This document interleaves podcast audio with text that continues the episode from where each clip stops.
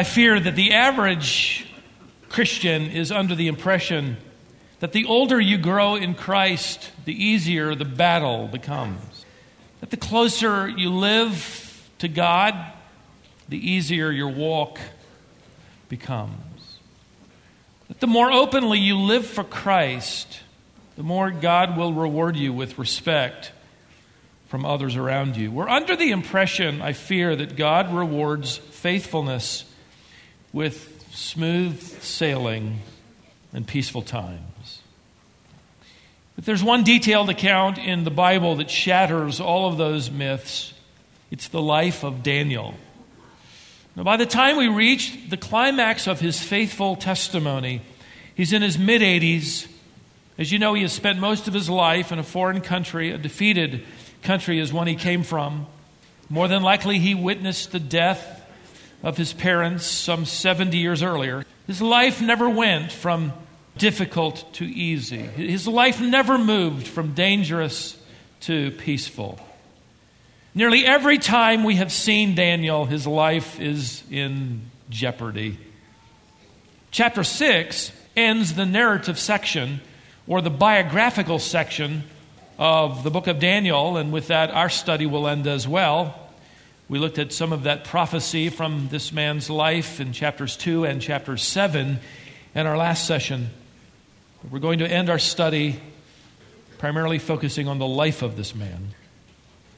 Before the dust settles in chapter 6, and the biography of Daniel comes to a close, his lifestyle of wisdom will be etched into those kingdoms and certainly into our hearts and our minds as well. At least that would be our prayer. It's been said before that knowledge is knowing the right answer, and wisdom is having the right attitude. Knowledge is the ability to repeat back the truth. Wisdom is being able to live out the truth.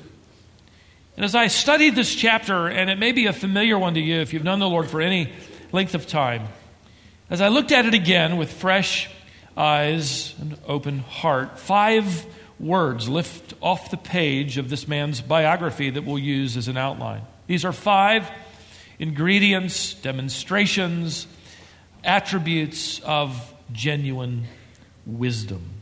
The first word is personality. Look at verse 1. It seemed good to Darius to appoint 120 satraps over the kingdom, that they wouldn't be in charge of the whole kingdom, and over them three commissioners, of whom Daniel was one, that these satraps might be accountable to them, and that the king might not suffer loss. That's a biblical way of saying so he won't lose his shirt. Now, Darius is more than likely one of Cyrus's vice regents. We know from history that his name was Ugbaru, chosen by Cyrus to reign as king in his stead in this capital city, that is. The name Darius is simply an honorary title like Pharaoh of the Egyptian world or Caesar of the Roman world. Darius, in fact, the word Dara from the Persian language simply means king. And this particular man will reign in this capital city under the rule of Cyrus. In fact, the last verse of chapter 5, just a few lines up, tells us that he received the kingdom, which means it wasn't his, in effect, it was Cyrus's, who commissions him to reign, and he'll reign for about 14 years. Verse 3. Then this Daniel began distinguishing himself among the commissioners and satraps because he possessed an extraordinary spirit. And the king planned to appoint him over the entire kingdom because of it, effectively. Now, mark that phrase. He was possessing an extraordinary spirit. You could, you could translate that an excellent attitude. Uh, simply put, he had a great attitude. And, and that marked him, by the way, and those around him. Wisdom is being demonstrated through his personable spirit. The thing that made Daniel stand out to this man, Darius, was not the fact that he was an administrative genius, Not the fact that he, had, you know, he's a great leader. He had just the right amount of charisma so that he was, you know, likable, but not untouchable. He wasn't being promoted because he, he knew how to hobnob with all of the politically well connected and, and uh, the wealthy, the hoi polloi. The most attractive thing about his life and your life and mine will never be the nameplate at the office, the salary and benefit package, what you drove to church in, and what kind of house you're going to go home to. None of that. The greatest attraction to Christianity is a Christian who seems to be glad he is. Motivated and, and driven by the joy of the Lord, which happens to be, it really is their strength. We happened to contact a potential speaker for our summer series. It's coming up. A nationally known figure is known as a Christian. His agent said, we never could get past his agent. The agent said there's just no way around the $75,000 fee. And by the way, we would have to charter a private jet, and it had to be a certain size. $75,000 to come and share his testimony. Pastor Burgraff said he would give his testimony for half that amount and we could skip the whole plane thing. Here's Daniel. He's third in the kingdom before, and, and now he's, he, he's just known. He's down to earth. Everybody knows he's marked by this spirit, this winsome personality. And don't overlook the obvious. In fact, I'm going to tell you the same thing I told the last audience. Just, you know, don't go too fast. You already know the end of the story. Hang with me.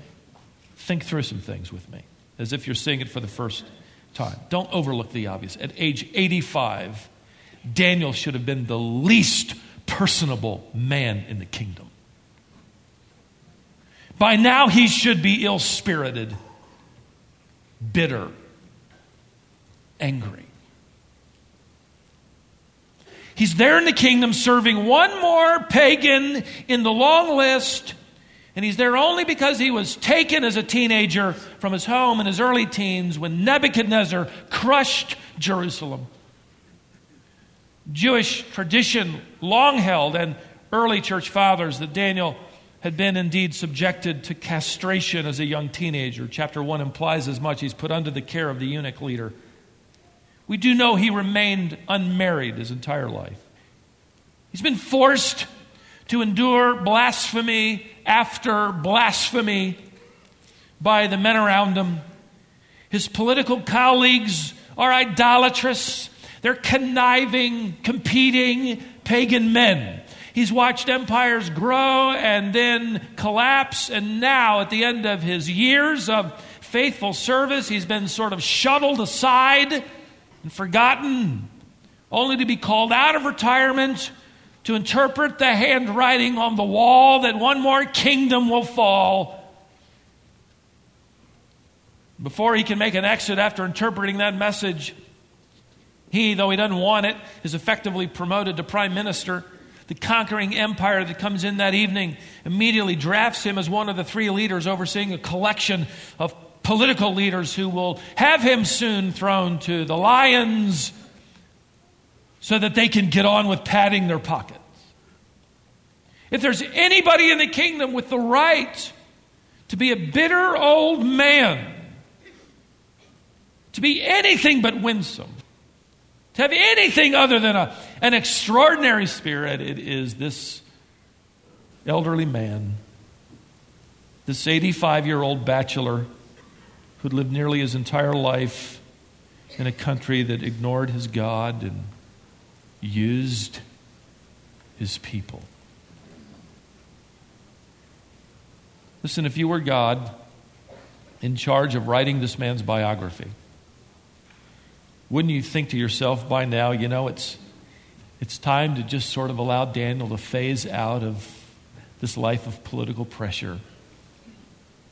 It's time to let him grow a little vegetable garden or maybe sit on the porch of some cottage overlooking the Euphrates. It's time for Daniel, perhaps even better, to come up here with me. This faithful servant has. It's time to gather him to his full reward. But God is writing the biography, not you and me. And in the mind of God, which, which needs to just stun us a little bit here, if you can believe it. In the mind of God, it is now the time to test his heart and to test his life to a limit it has never been tested before. Now he's ready for the greatest test of all. It's time for wisdom to shine through like never before. There's another word that comes to mind it's the word integrity. When you think of Daniel, you automatically think of integrity, don't you? When the news leaks out that the king is going to promote Daniel over all the rest of them, notice what happens in verse 4. Then the commissioners and satraps begin trying to find, you ought to note that word, find a ground of accusation against Daniel in regard to government affairs, but they could find, there it is again, no ground of accusation or evidence of corruption inasmuch as he was faithful. That verb for find there uh, informs us of the tenacity of these officials searching for something against Daniel, some ground of accusation. Sort of like when a candidate in our country, or even the countries represented here in a democratic culture runs for office. The rivals begin the process of turning over every stone. We got to find some bugs somewhere.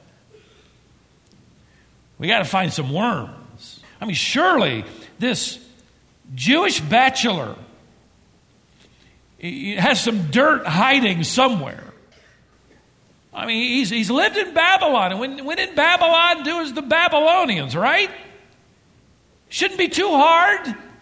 We got 70 years to sift through. We'll find it. So they, if they lived in this culture, effectively started trailing Daniel. They hacked into his computer, they checked all his mail, they tracked his credit card expenses. Got to be something. Would you notice they're inspecting his public life from top to bottom. The text reads Look again, they're trying to find a ground of accusation against Daniel in regard to government affairs. That is, they're going all the way back to when he was about 19 years of age, inducted into that post, government post, under the reign of Nebuchadnezzar, and then all the way through to the reign of Belshazzar. And listen, it's government affairs they're looking at. They, they couldn't care less uh, about, his, about checking into his Old Testament Bible reading plan. Uh, they're not interested in his religion. They couldn't care less about his prayer life, at least not at this point. And they wrap up their search. We don't know how long it took, but they gather in some back room somewhere to deliver all their results and Every one of them are, are scratching their heads, no doubt, with a, a measure of amazement. This guy is clean. We can't find anything. Notice the last part of verse 4. And no negligence or corruption was found. Note here the shift in him. Now they, they've gone from public to private. I mean, a man can seem to be a man of integrity in public and not so in private. A man can appear to sound honest in public, but be devious in private. So they've searched both. D.L. Moody once said that character is what a man was like in the dark. Wouldn't it be great to be a little more like Daniel? I mean, how long would somebody have to tail us before finding a bug or two? Under some rock, hidden away. If we want to live in 2013 like Daniel, confess what you need to confess. Get right with God where you need to get right with God. Come clean. You won't lose respect, you'll regain it. You, you won't forfeit fellowship with God, you will refresh it. come clean. The question is Did Daniel know the investigation was taking place? Probably.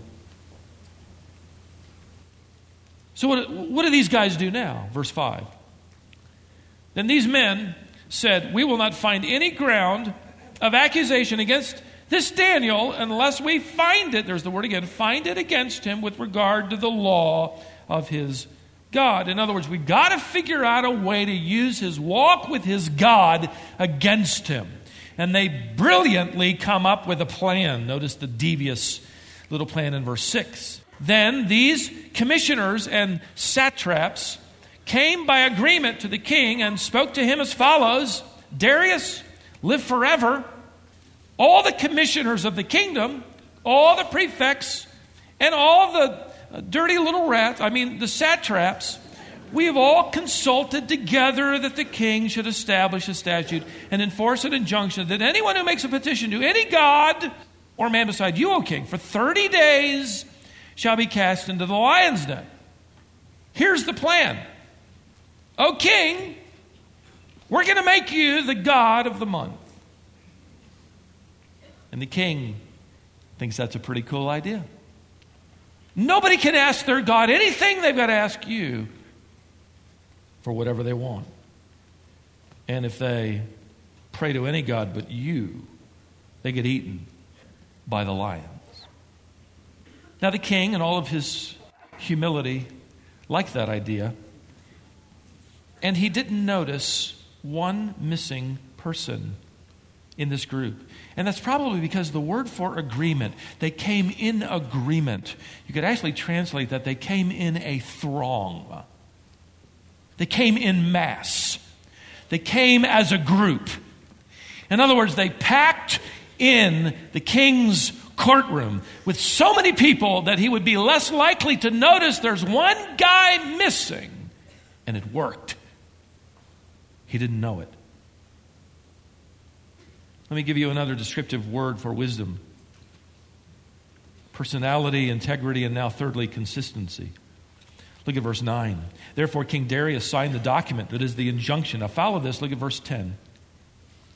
Now, when Daniel knew, when he knew that the document was signed, he entered his house. Now, in his roof chamber, he had windows open toward Jerusalem.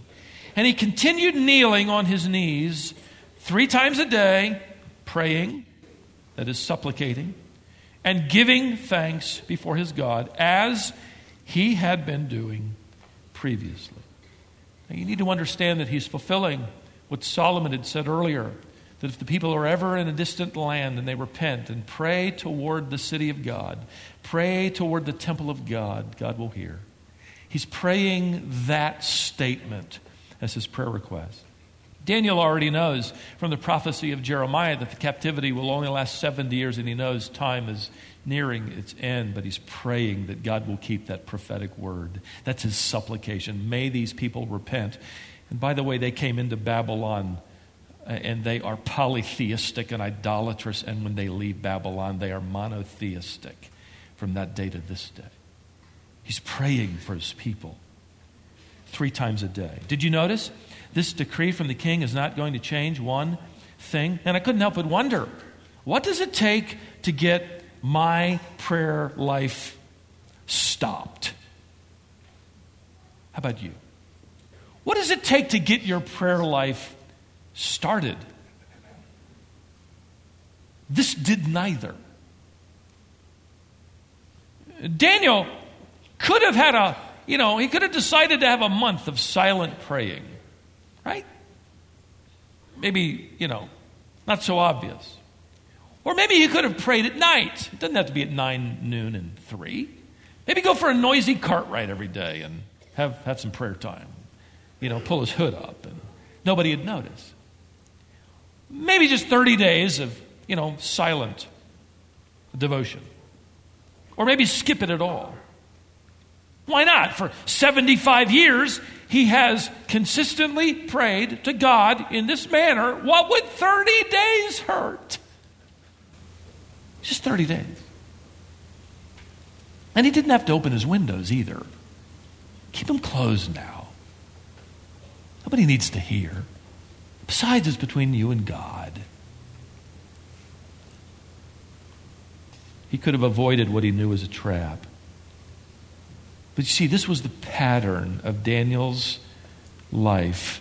And Daniel refuses to change his pattern even in the presence of pressure to the point of death. John Phillips, that delightful British expositor I enjoy reading, who's now with the Lord, recorded in his commentary on Daniel a personal story. It's few paragraphs. Let me read it to you. He says this I was struggling during World War II. He writes, I found myself in a crisis. I'd just been drafted into the British Army. I found myself sitting on a train alone, except for a friend who had also been drafted. Like myself, he was a professing Christian. It was dark, cold, and a blustery night. As the train rattled down the tracks and roared through the tunnels, I did some thinking. And after a while, I said to my friend, Hey, hey, Fred, this time tomorrow we're going to be in a big barrack room somewhere in Bradford. And what are you going to do when it comes time to go to bed? Or, are you going to say your prayer in bed or down by your bunk on your knees? He did not hesitate responding to me, Well, in bed, of course. I retired to my corner and thought some more. I'd made a profession of faith at the age of 10. I had been drilled in all the basics of the Christian life. I, I, knew, however, that I had no vibrant testimony. I thought back over my high school days, all the way up to my last few years in banking. I had been a compromiser. I'd managed to jog along showing one face to my friends at school and my colleagues at the bank, and quite another face to my parents and my Christian friends. And I realized there in that drafty, noisy train that what I had was a second-hand faith, the kind of faith that Lot had who compromised with his world. I needed the faith of Abraham and Daniel. By this time, Fred was sound asleep. I pulled my coat collar up and shrank down into my coat for warmth, and there I prayed, Lord, I am not proud of my Christian life. I don't even know if I'm a Christian. But here and now, I want to settle it, and I purpose in my heart to let you be the Lord of my life. I'm going to show that by kneeling by my bunk in that barracks tomorrow night. And with your help, I'm going to be a genuine Christian from now on. John Phillips writes, I still remember that first day in the Army. We got there, we arrived, we were hauled here, there, and everywhere. We were given shots and issued boots. We were offered tasteless Army food and documents to sign. We were soldiers, and then bedtime came. I did what I decided to do. I put my Bible on my bed and I knelt down by my bunk, and nothing happened. Nobody noticed. Nobody cared. I don't know whether or what I, I really prayed. I, I vaguely remember counting up to 50 and saying amen. But that was all right with God, I'm sure, for starters. I had made my statement. I had purposed in my heart I was going to live for God. Have you made that statement? Is it time to make it again?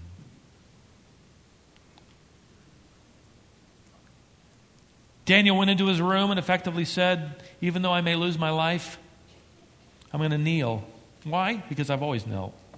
Not because that's the posture that only God observes, but that's how I've done it. I'm going to make supplication to God. Why? Because I've always done that. I'm going to give thanks to God. Why? Because I've always done it. And I'm going to open my windows. Why? Because I've always done it. In other words, I'm not going to compromise or change now that pressure's on in my life. And as far as he knew, his life would soon be over. The trap is sprung. Look at verse 11. Then these men came by agreement. Literally, again, they thronged into Daniel's room and found him making petition and supplication before his God. And just to review or overview, he, they, they, they go running with glee to the king. We've caught him. This time he will not get away.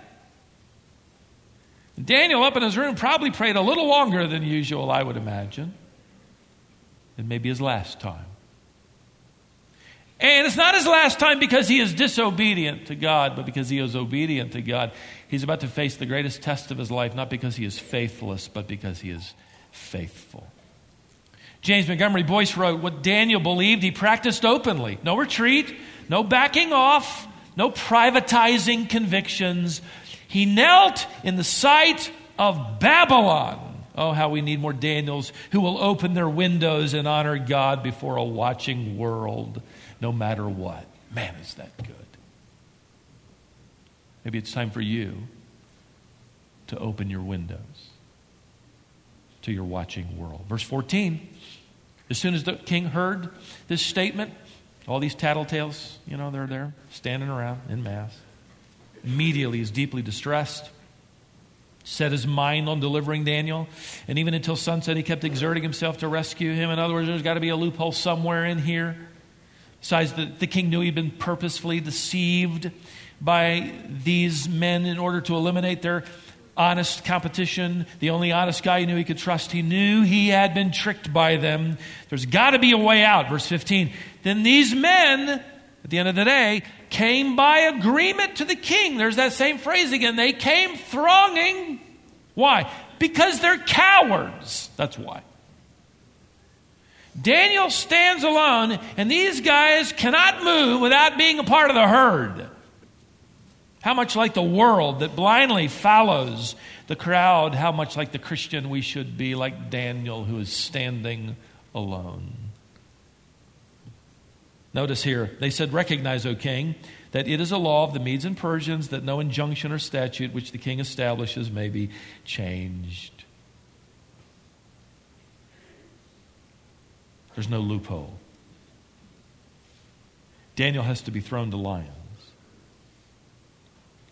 In my research, I came across one liberal scholar who said these weren't real lions. This wasn't a real lion's den. This is simply poetic language. And that this circle of political colleagues, this is a metaphor, they've turned into lions and they are eager to devour Daniel. Daniel would have been happy for a little poetry right now. This is not poetry. These are real lions with real teeth. This is a real den. And Daniel's dead. Archaeologists have uncovered Near Eastern lion's dens or caverns. And, and I want to kind of rewrite in your minds what might be a Sunday school picture with the real thing, and I'll try to describe it. They're dug deeply into the ground, and they're actually open. There's no roof. They can be seen from above. Steps lead down one side to an opening where a boulder can be rolled over that opening and back, in which they can deposit some criminal or some poor man or woman who will die, which they probably did with Daniel. Or they can throw people over the top or the edge, which they will do with the officials later. The lions' dens were dug in this Middle Eastern fashion in, in a square manner, having a partition wall built down the center, which divides the den or divided the den in half. At the base of that partition wall uh, was an iron gate, hinged, that could be swung up and open and down by a rope attached and held by those above. In this manner, they could throw food into one side of the den and get all the lions through that gate, close the gate, come down and deposit some criminal, someone to be executed, or maybe even clean then once they cover that doorway, they can go up the stairs and they can raise that gate, and the lions can come in and kill that unfortunate victim who has nowhere to run, nowhere to hide. All day long, the king is trying to get Daniel out of certain death. He's furious with these officials. He's angry at himself. He should have looked at the fine print, he should have scanned the crowd more carefully he knew he had been duped. We're not told what he tried all day long. Uh, maybe he thought, well, I know, I'll overfeed the lions so that when Daniel gets thrown in there, they're not hungry. Uh, maybe he thought that he'd cover Daniel from head to toe with armor, just kind of carry him down and prop him up against the wall, and hope it holds. Uh, no. All of those attempts would have been obviously seen as an undermining of his own decree. He can't do anything, there's no loophole. The truth is, only a miracle can save Daniel now. And you're saying, Stephen, we know, we know, you know, we, have seen, we know the story. He, he, he gets out, the angel comes down, everything's great. No, look, I've got 15 minutes or more, okay? So just slow down. Emphasis on more, okay?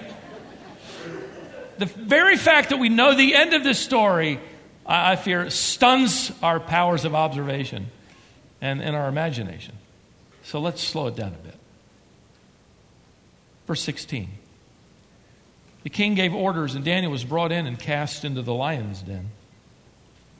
The king spoke and said to Daniel, while he's down there in that half section, the king from above speaks. Your God, whom you constantly serve, will himself deliver you. Now, evidently, Darius accompanies him to the den. And Darius, did you notice, is the one who declares the statement of faith for Daniel. You know, kind of an optimistic hope. He knew this was the only hope. He had, he had records of the past, he knew of the delivery of Daniel's three friends. He's stating the truth. Your God did you notice? He does not say, whom you just began serving when you found out you were going to die. No. Your God, whom you constantly serve, will himself deliver you. In other words, that's the only way it works. But would you notice that Daniel does not say a word in return? He doesn't say anything. He doesn't say, Well, amen, that's right, king. That's exactly what's going to happen. I'm believing in miracles down here. God will come through for sure. I'm, I'm declaring my victory even now as we speak. He says nothing. Why? Perhaps it's because Daniel doesn't think he's going to get out alive. Not because God can't, but because God might not. You see, Daniel wasn't going to make promises that God didn't plan to keep. Which would be a great thing for Christians to do today. Stop putting words in God's mouth. God will deliver Daniel, but he might choose to deliver him through death. And this 85 year old man is willing to trust his God either way. So he remains silent. And I believe because he's a real man. He's feeling just like you would feel, or I would feel, at this particular moment, fearing the end of his life. How brave are you? When's the last time you were afraid? I can always tell how brave I am by how I respond with noises in the night. And evidently, I'm not growing in bravery. I can remember when our children were small. We'd recently moved into our first home. We'd rented a little house for about five years. Finally, moved into our first home. And every house has its noises. That's what we tell ourselves to make us feel better. But we were asleep.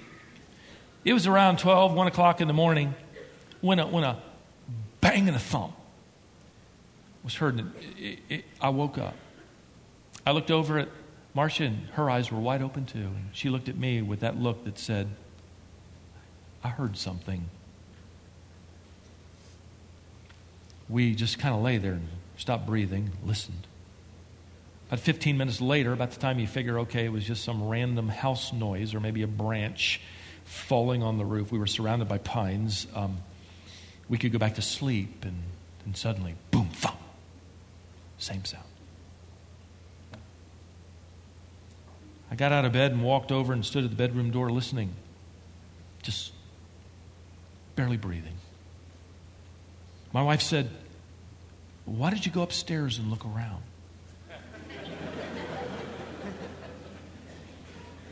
it sounds like it's coming from the boys' closet. That's the scariest place on the planet right now, the boys' closet upstairs. In fact, the boys were not here. They were in Atlanta, little toddlers at the time, twin toddlers, and with their grandparents. So there's nobody up there. And it's dark. I said, okay. But I want you to walk out with me to the living room and stand at the foot of the stairs while I go up there. And she said, Are you serious? I said, Abs- I, I am not going to go die up there and nobody know. You, you, you stand there. So we crept down the hallway and, and into the dark living room. She stood at the base of the stairs, and I walked up the stairs into that open loft, which was dark, and I made my way through it to the, to the boys' bedroom, and I felt inside for the switch, pitch black, and found the switch, and nobody was in there. And then I got up enough nerve to open the closet door, the walk in closet there, and nothing was in there. And all that was left now was to go into their little bathroom and and on the side of their bathroom was a little door that led directly into the attic. That's where monsters live. I opened that door and I reached in to try to find that string to pull that light bulb on, just expecting at any moment to have my hand seized. I found it, turned it on, nobody was there. I lost two years of my life for nothing. I guess it was pine cones. I have no idea. Some of you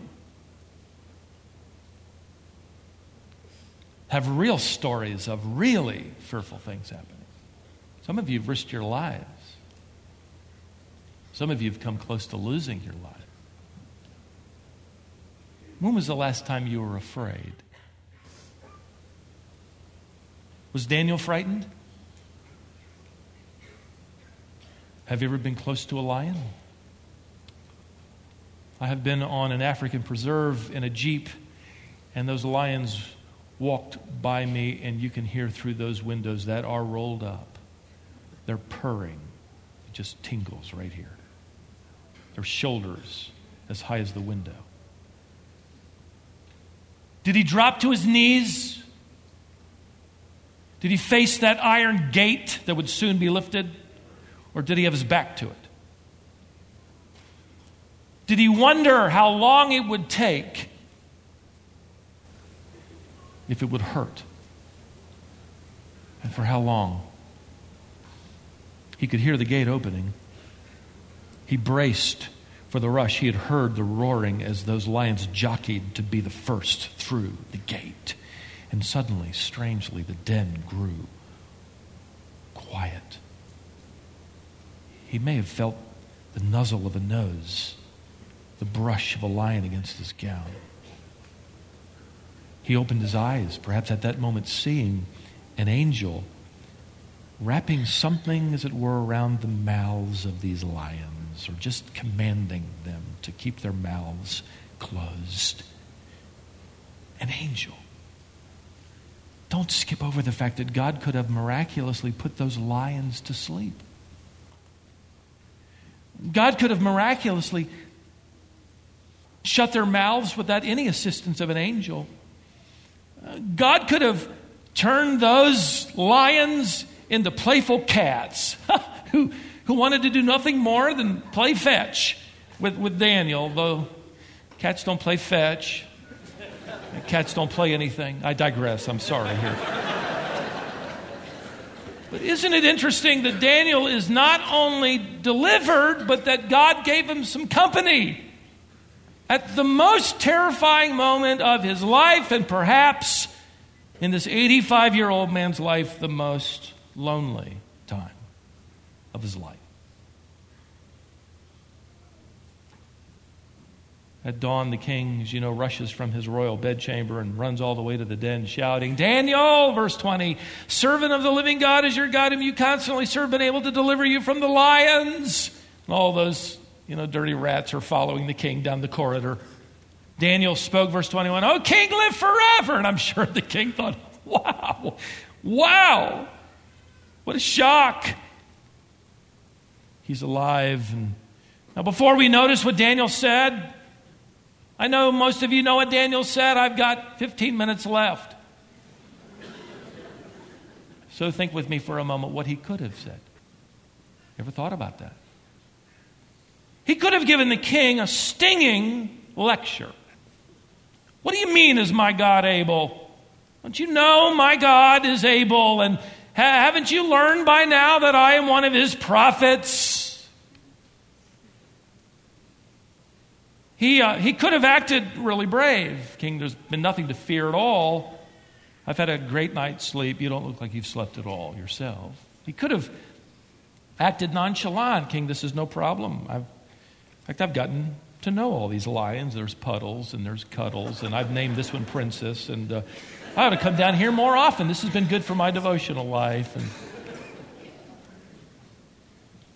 he could have acted with revenge. His first words could have been, Where are those officials who trapped you, O king? None of that. In fact, I read just a few days ago about this is more like it about a truck driver who was eating his food in a truck stop. He was small, short, and small in stature. His meal was interrupted when three bikers pulled up, big rough guys. They walked in and ordered their food, sat at the counter, then they spotted the little guy and began to tease him because he was so small. They treated him like a little boy. They tousled his hair and eventually took his plate of food and threw it away. He quietly said nothing, just paid for his food and left. Three bikers laughed and said to the waitress, He isn't much of a man, is he? She peered out the window and said, No, and he isn't much of a truck driver either. He just backed over three motorcycles. yeah. We like that. Get him back, that'll teach him. Well, Daniel never calls for that. The king will take care of that because they deceived the king. He'll leave no survivor. There's humility in Daniel's response, which would be another word humility. What he could have said was a lot of different things, but what he did say in verse 22 was this My God sent his angel and shut the lions' mouths, and they've not harmed me. I'm innocent before him, and also toward you, O king, I've committed no crime. Just, just the facts.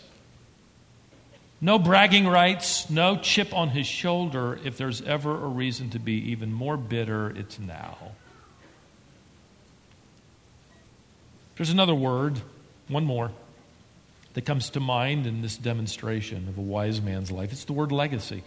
Uh, Daniel's legacy is found in the lives of two kings who will de- declare their faith in God, their testimony of faith in the true living God. It happens here. It happened with Nebuchadnezzar and now Darius in verse 26. For the God of Daniel is the living God, enduring forever, and his kingdom is one which will not be destroyed, and his dominion will be forever. Daniel will live long enough to influence Cyrus, and Cyrus will issue one of four decrees that allow the people to go home again. There will be three more after Cyrus's. In fact, Daniel prophesied a staggering prophecy in chapter 9 that at the decree to rebuild Jerusalem, that when that effectively begins, 483 years later, Messiah, Daniel says, the prince will come. That famous decree is issued by Artaxerxes Longimanus to a man by the name of Nehemiah, who goes and rebuilds Jerusalem. That's 445 BC when that decree is signed, and 483 years later. In fact, Bible scholars can pinpoint it to the very day Jesus Christ on an unbroken colt rides into Jerusalem, and the crowd chants, Hosanna. The Son of David has come, the Prince is here. Staggering prophecy. Daniel also in chapter 9 says, But that Messiah prince will be cut off. That is, he'll be killed suddenly. The Messiah killed? Yes. Isaiah 53 fills in some of the blanks. He'll die for the sins of those wayward sheep who've gone astray. Daniel's legacy and prophecies will continue to be studied for generations until the Magi, the wise men, the Magoi, their name, the Magi wise men, that he once was master over, that he once taught. By the way, they were not part of the officials who sought to end his life. They're not there. They revered this man. Centuries later, the gospel opens with that account that the Magi arrive from the land of the rising, the land of the east, Persia.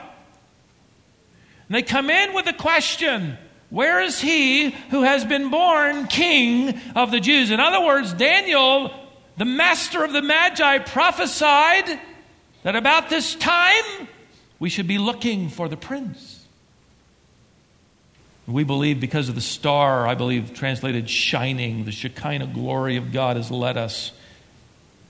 It's disappeared right now, so would you tell us where he's been born? We're sure you would know. For we've come to worship him. They're already believers. These magi from the east. They're ready to worship the prince. Matthew records that they're directed to Bethlehem. You would think that all of the Jewish leaders would rush along with them, but none of them show up. And they find Mary and Jesus not in a stable, but in an oikia, in a house. Jesus is at least a year old by the time they arrive. Matthew calls him a child, a paideia, a toddler. And they kneel before him and worship him and present him their gifts. And who are they?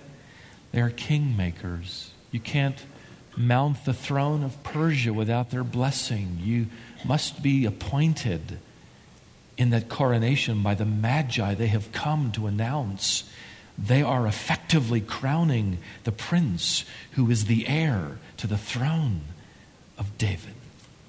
And from whom did they learn to anticipate the prince? From a wise man named Daniel, whose legacy spans the Testaments, Old and New. A man who demonstrated for his 75 plus years in these kingdoms these elements of personality and integrity and consistency and humility, and he left a legacy. Now, you might be tempted to think that Daniel had it made. As we've studied his biography, it seems that every king who comes along promotes him. Was it that bad? Listen, Daniel was never allowed by God to return home. He never went back to the place toward which he prayed three times a day. He was never allowed by God to return with the people with the issuing of those decrees. God's answer was always the same to him Daniel, I want you to stay here in the courts of Babylon and Persia and not only provide a model of wisdom, but deliver the truth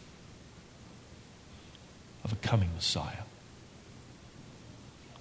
And even beyond, as we've learned, to a coming kingdom where Jesus Christ will reign. And by the way, it will include every one of us here who have in their hearts crowned him Prince, Lord Messiah. Is he yours today? Would you pray with me for just a moment and then we'll be dismissed? With your heads bowed for just a moment, I wonder which crowd do you represent? Those living for Babylon? Or these wise men, including Daniel? Who are looking for a kingdom. We have seen this prince come once, and these staggering promises and prophecies come true. And all the prophecies of Christ's second coming are going to come true as well. In which crowd will you stand in that day? If you don't know Jesus Christ as your personal Lord and Savior, it would be a delight to take the Word of God and make sure that you know this Prince. Maybe you know him, but you would line up with John Phillips, who said there on that train, it was time for me to begin living for Christ and making it open. And as it were, opening the windows of my life to a world that watched me. Maybe that's the statement you need to make. Father, it is a delight to see your word come true and to anticipate the fulfillment of Scripture, yet future. But even now, would our lives and our hearts be a palace ground upon which you can walk as our Prince, our Lord, our Messiah. As a benediction, let's sing, O come, O come, let us adore you. O come.